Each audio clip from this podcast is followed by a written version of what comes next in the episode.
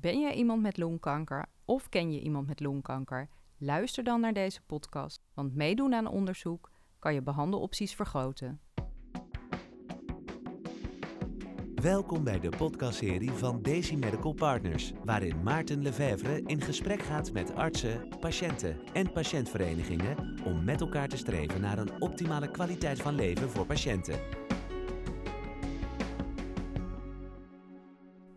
We zijn vandaag te gast in het Amsterdam Universitair Medisch Centrum en praten met longarts Idris Batje en directeur van patiëntenorganisatie Longkanker Nederland, Lydia Barberio. We bespreken wat de impact van longkanker is op de kwaliteit van leven van patiënten en wat wetenschappelijk onderzoek en samenwerkingsverbanden tussen centra kunnen bijdragen aan het steeds verder verbeteren van behandelopties. Idris en Lydia, welkom bij deze podcast over het belang van wetenschappelijk onderzoek uh, bij niet-kleincellig longcarcinoom. Dankjewel Maarten. Ja, fijn om hier te zijn en patiënten wat meer te kunnen vertellen over wetenschappelijk onderzoek. Nou, dat, uh, dat vinden wij ook. En Idris, ik denk belangrijk uh, uh, om te beginnen bij wat houdt de diagnose niet-kleincellig longkanker nu precies in? Ja, longkanker kan je verdelen in twee, in twee groepen. Um, niet-kleincellig longkanker is de grootste groep, ongeveer 80 tot 85 procent.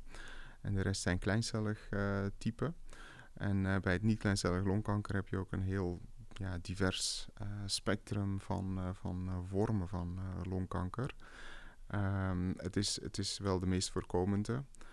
wereldwijd gezien is het een van de meest voorkomende longkankersoorten, dus longkanker als zijnde kankersoort. Um, meestal wordt het wel veroorzaakt door, door het roken. En helaas bij patiënten bij presentatie, laat maar zeggen bij de, het moment van de diagnose, is, de, is, de, is het bij ongeveer de helft van de patiënten al in een uitgezaaid stadium. En dat zorgt er wel voor dat de, de, de, de behandelopties beperkt zijn en dat er toch een hoge mortaliteit of ja, sterfte geassocieerd is met, met longkanker. Ja, want je zei al dat het vaak ontstaat door roken. Is dat altijd zo of vaak? Het is vaak. Het is ongeveer 80% wat ja. wij kunnen herleiden. En Lydia, uh, wat voor impact heeft een diagnose niet-kleincellig longcarcinoom op het uh, dagelijks leven van patiënten? Nou, laten we beginnen met überhaupt het moment dat je de diagnose hoort als patiënt of uh, familie van de patiënt. Ja, mensen zijn totaal in shock, omdat je eigenlijk bij longkanker um, ja, te maken hebt vaak met symptomen, dus klachten zoals langdurig hoesten ja, die kan je ook hebben als je een uh, vervelende griep hebt. Dus mensen zijn er eigenlijk niet op berekend om die uitslag te krijgen. Dus in eerste instantie is het vooral echt een enorme shock. En dan kom je terecht in een medische wereld waarvan je gewoon echt uh, denkt van ho hoe werkt het? Wat staat me te wachten? Welke onderzoeken? Zijn er kansen op beter worden? Dus het is um, ja, emotioneel echt een roller rollercoaster. Uh, uh, onzekerheid, angst krijg je mee te maken. En um, daarnaast ook fysiek. Mensen zijn vaak uh, erg vermoeid, ofwel door de kanker, ofwel door behandelingen die ze krijgen. Dus ook je leven zal je moeten aanpassen in sociale activiteiten. Als je nog werkt, kan het zijn dat je moet stoppen met werken. Dus het is um, ja, enorme impact die het heeft. Je zei het al, een rollercoaster kan me goed voorstellen. En Idris, uh, er zijn veel verschillende typen of mutaties, niet kleincellig longcarcinoom. Wat is voor een patiënt belangrijk om te weten uh, te komen over deze verschillende mutaties? Ja, het is um, zoals Lydia zegt, het uh, overrompelt in eerste instantie. En mensen hebben dan soms nog wel eens de neiging om zelf van alles op te zoeken op internet. Ik denk dat het wel belangrijk is om, om het goed te bespreken met, met de eigen behandelaar, met bij een behandelende longarts.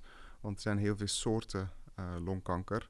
En, en de behandelopties en de, de, de, de uitzichten en de prognoses die, die wisselen heel erg per subtype. Um, ja, globaal genomen kan je, kan je eigenlijk spreken van, van een, een, wat kleinere groep patiënten bij wie dat pilletjes of tabletten goed werkt. Daar heb je wel voor nodig dat de, nu wordt het een beetje technisch, dat de tumor-DNA een bepaalde ja, fout bevat wat het gevoelig maakt voor die tabletjes of die pilletjes. als dat er is, dan is, de, laat zeggen, is die behandeling het beste. Maar het is wel belangrijk dat, ehm, dat de longarts dan ook samen met de patiënt eh, het overloopt en, en ervoor zorgt dat er een goede diagnose gesteld wordt. Uh, dus, en daarvoor is ook nodig dat er veel, ja, een goed biopt afgenomen wordt. En dat is wel lastig bij longkanker, want ja, kanker zit gewoon in de long, is moeilijk te bereiken vaak. Maar het afnemen van een goed biopt en het uh, in diepte goed onderzoeken van alle kenmerken van die, uh, van die longkanker is belangrijk om, om, om de goede behandelopties met de patiënt te kunnen bespreken. Ja, goede diagnose van uh, essentieel belang.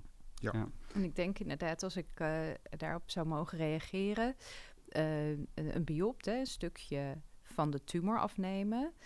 Um, ja, dat het ook heel belangrijk is dat patiënten weten waarom doe je dat. En dat is inderdaad uh, de reden dat er niet één soort longkanker is, maar je hebt verschillende soorten longkanker. En bij die verschillende soorten longkanker uh, zijn er ook verschillende behandelingen. En um, in de meeste gevallen is er ook tijd om dat te onderzoeken. Dus natuurlijk heb je als patiënt dat je denkt van goh, ik wil dat er nu iets gebeurt. En schrik je dan soms als je hoort van hé, hey, het gaat twee weken duren voordat er een uitslag is van een onderzoek van dat weefsel, van dat stukje van die tumor. Maar dat gaat je wel wat opleveren. En de arts zal het ook zeker zeggen als het bij jouw vorm van longkanker dat wachten niet kan. Maar het kan bijna altijd wel. En daarom is het heel belangrijk dat dat weefsel onderzocht wordt. Wij hebben ook als patiëntenorganisatie een folder beschikbaar voor mensen waarbij ze ook die vragen kunnen stellen aan de arts. Van kruis in deze folder aan om welk stadium gaat het, om welke soort longkanker gaat het.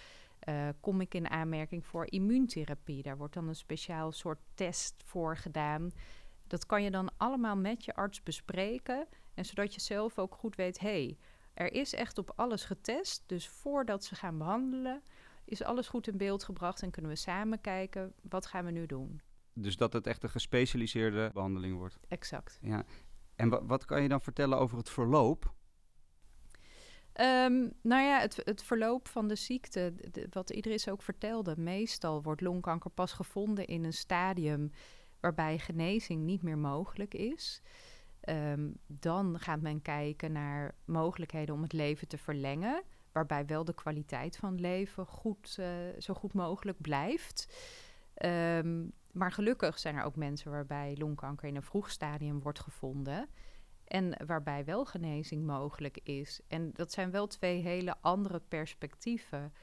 Um, op het moment dat je weet van hé, hey, ik kan niet meer beter worden, dan zijn er wel dingen waar je over wilt nadenken. Van wat is voor mij echt belangrijk? Wat wil ik nog doen in mijn leven? En dat zijn ook afwegingen die je maakt bij de keuze voor de behandeling. Van welke impact heeft die behandeling uh, op hoe ik me ga voelen, wat ik kan doen. Um, en op basis daarvan kijk je dan samen van gaan we wel of niet die behandeling aan. Een complex proces. En Idris, de tumor kan al jaren in het lichaam zitten voordat deze ontdekt wordt. Heeft dit grote gevolgen voor de patiënt en hoe kan de diagnose eventueel eerder gesteld worden? Dat, um, dat is wel een lastige. Kijk, um, wat we weten is dat de, de, de, het ontstaan van de tumor te maken heeft met meerdere fouten in de, in, in de genetische opbouw van, eh, van, van zo'n foute cel, om het zo te zeggen. En um, vanaf het moment waarop dat die fouten zich opstapelen en de, de groei van de tumor begint, op het celniveau bij wijze van spreken, totdat het ongeveer een centimeter groot is, dat kan drie, vijf, misschien wel tien jaar duren. Dus onder de radar heb je een periode van jaren waarin dat iemand tumorcellen maakt. Dat is een continu proces. Uh, tegelijkertijd weten we ook dat als het heel vroeg is met heel weinig cellen, dat uh, het afweersysteem van, van, van, van de mens uh, daar ook goed mee, laten we zeggen, in de meeste gevallen goed mee kan omgaan en, en beginnende tumorcellen kan kapotmaken. Maar soms glipt het gewoon er doorheen en dan krijgt die, die tumor de kans en dan groeit die uit.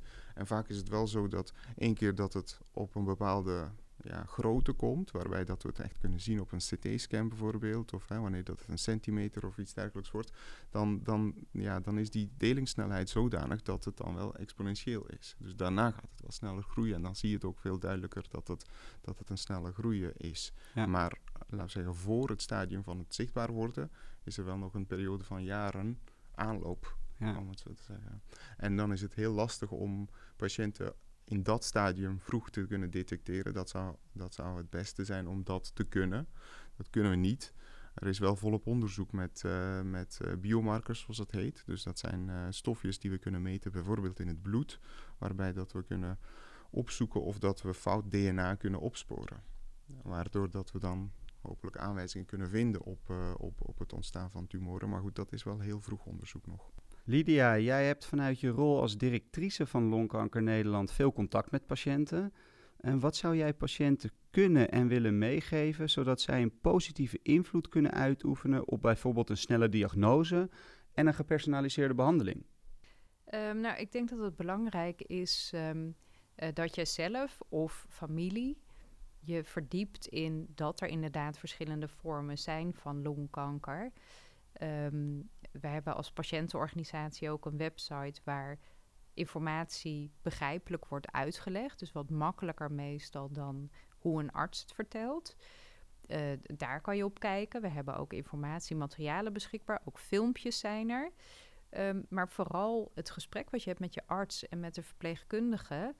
Zorg dat je daar vragen stelt. Dus denk van tevoren na over wat je zou willen weten daar helpt zo'n folder bij die wij hebben. Maar het kan ook dat je gewoon thuis binnen het gezin met elkaar spreekt over wat is voor ons van belang en wat wil ik weten. En stel die vragen gerust, want daar zijn de artsen en de verpleegkundigen voor. Misschien wel goed om te melden dat um, ik zie wel patiënten die, um, we zeggen, nieuw voor de diagnose komen, die wel met die brochure komen. En, en patiënten moeten ook niet het idee hebben dat het heel complex is, dat ze zich heel diep moeten inlezen en dergelijke. Het is redelijk um, simpel. Het is een, het is een brochure wat, wat, wat heel overzichtelijk is en, en makkelijk intuïtief te begrijpen is. En het is voor vanuit het perspectief van een longarts is het helemaal niet moeilijk of belastend om, uh, om die extra uitleg te geven. Um, het is uh, in het begin van zeggen, de diagnosestelling veel belangrijker dat patiënten gewoon uh, een goede uitleg krijgen. En dat ze weten laten zeggen, in welke ja, situatie ze zitten. Dat, uh, dat, dat geeft veel meer rust ja. in, het, in het beloop. En die brochure is bij de longarts uh, te verkrijgen voor de patiënt of op de website van Longkanker Nederland? Nou ja, allebei. Wij hebben ze, ah, ik, ik, ik, heb ze op de poli. Maar uh, laat zeggen, als de patiënten het meebrengen, dan, dan, dan werkt het altijd het beste. Ja. En Idris, je stipt het net al uh, zojuist Ze kunnen het ook nog uh, online downloaden. Hè? Dus ah. het, is, uh, het is niet per se dat het per, per brief of zo moet. Het, je kunt het gewoon online downloaden. En dan op de website van Longkanker Nederland en op de websites van de ziekenhuizen van, waar ze behandeld worden? Ja, ik denk Longkanker Nederland. Ja, ja? Okay. ja zeker.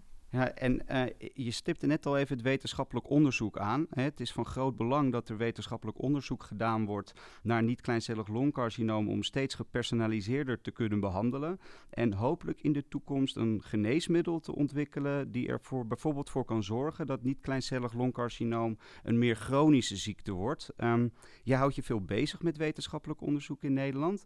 Waarom zijn deze onderzoeken zo belangrijk? Ja, het is, het, is, het is belangrijk om heel veel redenen. Ik denk vanuit, uh, vanuit de wetenschap gezien uh, willen we begrijpen. En uh, vanuit het begrip kan je dan ook nieuwe, nieuwe diagnostische mogelijkheden ontwikkelen. Je kan ook behandelmogelijkheden ontwikkelen. Dus laten we zeggen, dat, het, verkrijgen van inzicht is, is heel belangrijk voor vanuit het perspectief van de behandelaar of de onderzoeker. En vanuit het perspectief van de patiënt is het natuurlijk wel belangrijk om te kijken of dat je via wetenschappelijk onderzoek misschien toch kan meedoen met het laatste van het laatste. En kijken of dat je misschien toch een betere behandeling eruit kan krijgen. Ja. En Lydia, wat is de rol van Longkanker Nederland met betrekking tot wetenschappelijk onderzoek? Nou, ik denk dat veel patiënten uh, niet weten dat er onderzoeken zijn. Um, dus het kan zijn dat je in een ziekenhuis komt waarbij wordt aangegeven: we hebben van alles geprobeerd, er is niets meer mogelijk. Um, nou, artsen hebben het ontzettend druk, hebben niet altijd de mogelijkheid om even zes collega ziekenhuizen te bellen om te vragen: hallo, wat voor onderzoek heb jij? Ehm, maar je mag gerust die vraag stellen als patiënt aan je arts: van er is niets meer in dit ziekenhuis. Weet je of er iets in een ander ziekenhuis is? Of kan je me helpen? Waar moet ik zoeken om iets te vinden wat in een ander ziekenhuis is? En wij proberen daar als patiëntenorganisatie ook aan bij te dragen. Want het is voor mensen vaak heel lastig. Van hoe moet ik dat dan vinden? Je mag ons ook bellen of mailen. Ehm, en uh, inmiddels is er ook een, uh, een zoekmachine waarbij mensen op onze website kunnen kijken: zijn er onderzoeken voor mij? Um, daar komt dan um, informatie uit die je mee kan nemen naar je arts. Dus het is altijd van belang om het ook met je arts te bespreken, want niet alles is mogelijk. En je arts kent jou het beste van wat voor behandelingen heb jij al gehad en past dit dan inderdaad ernaar? En wat ook goed is, om je arts te vertellen als hij dat niet weet, dat de arts zelf ook heel makkelijk via die zoekmachine kan kijken. In plaats van dat hij het hele land moet afbellen. Ja. dat is iets nieuws. En ik hoop dat dat heel erg gaat helpen voor de bewustwording van dat er ja, onderzoeken zijn. En daar, het kan betekenen dat je langer kunt leven. Um, en je kan ook patiënten in de toekomst daarmee helpen. Ja. Misschien wel goed om, om als zoveel achtergrond mee te geven. Want uh, ik kan me inderdaad voorstellen dat vanuit, uh, vanuit patiëntenorganisatie um, dat patiënten onderling het laat zeggen, uh, op een bepaalde manier het erover hebben. Maar uh, om even duidelijk te maken. We, in Nederland is het zo georganiseerd dat de meeste, en bijna alle, ziekenhuizen met elkaar in een regionaal verband zitten. En daar zitten ook onderzoeksziekenhuizen bij. Dus het maakt eigenlijk niet uit of je in een academisch centrum bent of in een perifere ziekenhuis bent.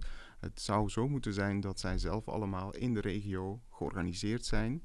Ja. En uh, binnen die regio zou het inderdaad ook zo moeten zijn dat ze heel laagdrempelig van elkaar moeten weten waar onderzoek gedaan zou moeten worden. Tussen regio's is het wat lastiger. Maar binnen de regio zou het eigenlijk wel zo moeten zijn dat het makkelijk moet kunnen. En, en, en het hoort niet zo te zijn dat er een drempel is. Dat is absoluut uh, onwenselijk. Dus die samenwerking tussen ziekenhuizen is heel belangrijk. Um, Lydia, wil je daar vanuit uh, patiëntenperspectief op reageren? Nee, ik, ik, denk inderdaad dat het heel belangrijk is dat je van elkaar weet welke onderzoeken er zijn. En uh, het maakt het wel makkelijker dat ziekenhuizen um, ook nauwer gaan samenwerken. Dus niet meer als individueel ziekenhuis, maar er ontstaan longkankernetwerken, dus netwerken van ja. ziekenhuizen. Um, en ook wat Idris noemt, ja, de regio uh, uh, is voor, voor ziekenhuizen een heel fijne vorm om samen te werken. Maar een patiënt, daar houdt de grens niet per se op bij een grens van een regio. Dus het is ook een heel mooi initiatief waarbij nu ook de ziekenhuizen landelijk met elkaar gaan overleggen over onderzoek. Zodat hopelijk nog meer mensen van elkaar weten: hey, die uh, onderzoeken zijn beschikbaar, daar kunnen patiënten aan meedoen. Um, en daarmee ook zorgen dat de kans groter wordt voor een patiënt dat hij mee kan doen aan onderzoek. En dat de onderzoeken ook voldoende patiënten hebben, waardoor de resultaten ook kunnen leiden straks tot nieuwe behandelingen. En, en Idris, uh, wat zijn de belangrijkste onderzoeken die momenteel uh, lopen? Ja, er loopt heel veel. Um, dan, um, als ik het over mijn eigen ziekenhuis uh, heb. Um, we, we, richten ons op, op een aantal domeinen, laat ik het zo zeggen. Ja. We doen onderzoek met name voor, de, voor het, het, het inzicht verkrijgen. En daarbij helpt het om bijvoorbeeld, en dat kan heel simpel, dat kan afstaan van urine zijn bijvoorbeeld, of afstaan van een buisje bloed, of een, het maken van een extra PET-scan. En daardoor krijgen wij meer inzicht in het, in het beloop van de ziekte en daardoor kunnen we inderdaad wat, wat dieper ingaan op, uh, op, op, op hoe het beloop van de ziekte gaat. Dus dat is één soort van onderzoek. Ander soort van onderzoek is bijvoorbeeld dat we met commerciële bedrijven onderzoek doen, waarbij dat de commerciële bedrijven hun laatste nieuwe producten ter beschikking stellen. Ja. Om daarmee, uh, laten zeggen, patiënten te behandelen. En kijken in hoeverre dat dat beter is dan de uh, gestandardiseerde onderzoeken. Ja. En, en, en nog verder onderzoeken is bijvoorbeeld dat wij, um, en dat heet dan investigator initiated. Dus daarbij is het de onderzoeker zelf die het onderzoek start. En uh, dat, dat soort onderzoeken hebben we ook. En, en daarbij is het zo dat we vaak nieuwe combinatiebehandelingen voorstellen voor uh, patiënten. En, daar waar bijvoorbeeld in het uh, eerder alleen een operatie gedaan wordt, bijvoorbeeld, doen wij onderzoek waarbij dat we dat aanvullen met oorbehandeling om te kijken of we daarmee toch de uitkomsten kunnen verbeteren. Ja, want Lydia zei net al uh, dat een bepaalde motivatie kan zijn dat patiënten mogelijk uh, langer leven. En het is voor onderzoeken belangrijk dat uh, patiënten participeren. Wat kan nog meer een motivatie voor een patiënt zijn ja, om deel te nemen aan zo'n onderzoek? Ja, dat, ja, dat kan misschien Lydia ook, ook beter vertellen dan ik. Maar ik denk dat het erop neerkomt dat patiënten zelf inderdaad in eerste instantie moeten weten waarom doen ze mee. Ja. Dus uh, wat, wat, wat is nu de reden waarom dat, uh, dat je me dit vraagt? Ik moet het begrijpen, want ja, als ik het niet begrijp, dan, dan, dan zou ik het ook niet willen doen. Dus het begrip, het, het, het, dat is al een eerste, ja, laat maar zeggen, een, een, een, een event, om het zo te zeggen. Dus dat, dat de patiënt gewoon de kans krijgt om te begrijpen waarom we een bepaald onderzoek willen. En dat kan in het voordeel van de patiënt zijn. Dus dat kan zijn dat het een betere behandeling wordt voor de patiënt. Maar het kan ook zijn dat de patiënt dan um, het doet om dan toekomstige patiënten te helpen. Want um, bijvoorbeeld, wij vragen heel veel patiënten om mee te doen met onze biobank. Mm -hmm. En dat betekent dat zij tijdens de behandeling die ze krijgen op meerdere tijdstippen extra buisjes bloed afgeven. En ik heb inmiddels al, ik denk 700 mensen gevraagd uh, voor de biobank. En ik heb er denk ik alles bij elkaar misschien wel ja, drie of zo gehad die niet wilden meedoen omdat ze vonden dat zij, um, laat zeggen, niet wilden meedoen. Maar ja. um, dus het 99% van de patiënten die, die heeft het er gewoon voor over om toekomstige patiënten te helpen. Ja, en Lydia, uh, wat zou een reden kunnen zijn dat de participatie relatief laag is in Nederland? Um, nou, ik denk dat er patiënten zijn die niet weten dat er dus onderzoek is. Dus op het moment dat er wordt verteld van hé, hey, je bent uitbehandeld, uh, dat ze denken, nou, dat, dat is ook het geval. Wat ook zo is, is dat ziekenhuizen verplicht zijn om een bepaalde informatiebrief aan patiënten te geven over dat onderzoek. En die informatiebrief die is heel juridisch geschreven. Uh, dus dat alle wet en regelgeving, dat je daar ook aan voldoet als ziekenhuis. Maar voor patiënten is die inhoud heel lastig te begrijpen. Dus um, wij adviseren ziekenhuizen om naast die officiële brief ook iets te maken, een folder of als er voldoende geld voor is, misschien een animatie, waarin je uitlegt wat dat onderzoek daadwerkelijk inhoudt. Want uh, we, noemden hè, van het kan zijn dat een patiënt uh, langer kan leven door onderzoek. Dat is niet altijd. Um, er zijn ook patiënten die er te veel van verwachten van onderzoek. Dus het is heel belangrijk om, net als dat je een behandeling aangaat, samen met je arts te bespreken van wat wordt er van mij verwacht tijdens dat onderzoek en wat kan ik verwachten. Heb je een idee van wat het mij kan opleveren, zodat die patiënt dat kan afwegen tegen de extra keren dat je naar een ziekenhuis moet gaan, extra onderzoeken die er misschien nodig zijn.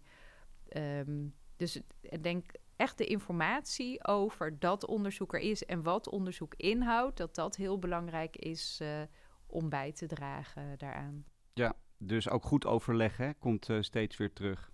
Ja. En ik hoorde zojuist al uh, het een en ander over samenwerken uh, tussen ziekenhuizen. En uh, Idries, op welke manier zou een landelijke samenwerking tussen academische centra kunnen bijdragen aan ja, meer patiëntaanmeldingen voor deze onderzoeken? Ja, ik denk dat dat weer teruggaat naar, naar het discussiepunt van, van net. Dat, ja. dat er bekend, laat zeggen, dat, dat alle collega's kunnen nakijken van wat er beschikbaar is. Dat is ja. eigenlijk wat, uh, wat we op dit moment wel missen. Dus daar wordt wel aan gewerkt. Um, eerder hebben we ook diverse initiatieven gehad en gekend. En dat is niet alleen een probleem wat, wat, wat, wat bij longoncologie geldt, maar dat geldt voor, voor heel veel andere takken van de, van de geneeskunde. Um, en dat heeft ermee te maken dat, dat je zo'n zo'n zo'n centraal punt uh, niet alleen moet aanmaken, je moet het ook kunnen onderhouden. Je moet ook uh, ergens een, een, studie kunnen erop zetten en je moet gewoon één keer per maand of één keer per zoveel tijd kunnen actualiseren. Want, want anders heb je oude informatie en dan, dan, dan haken mensen heel snel af. En kan de periferie, oftewel uh, de streekziekenhuizen bij patiënten in de buurt, hier een bepaalde rol of misschien een actievere rol in spelen? Uh, mijn persoonlijke mening daarover is dat um, de perifere collega's die, um, die moeten ofwel weten waar een heel centraal punt is waar ze echt wel terecht kunnen, of ze moeten het aangeboden krijgen. Dus uh, wat we vanuit Amsterdam UMC doen, is dat we uh, een periodieke nieuwsbrief hebben. Waarbij we dat gewoon opsturen naar, naar alle longoncologen van Nederland. Waarbij dat we een, een lijst hebben van alle actuele studies die wij in huis hebben. En tegelijkertijd hebben we ook een website met ook een link naar die website. Dus in die zin proberen we vanuit ons centrum dat wel te doen, dat we dat actueel houden. Maar nog beter zou zijn dat het een centraal landelijk uh, service is, waar, uh, waar uh, de grote centra zich aan aansluiten. Ja. En de, wat bestaat inmiddels wel? voor artsen die kunnen onderzoeken vinden en aanmelden op Trial Eye. En patiënten kunnen onderzoeken vinden op helis.nl. En beide sites zijn ook via onze website van Longkanker Nederland te benaderen. Ja, goede concrete tip, denk ik, uh, uh, voor de patiënten. Um, en als de patiënten nu na het luisteren van deze podcast interesse hebben uh, om zich op een bepaalde manier aan te melden voor een wetenschappelijk onderzoek, wat voor advies zou je, zouden jullie, om bij Lydia te beginnen, de patiënt dan willen meegeven?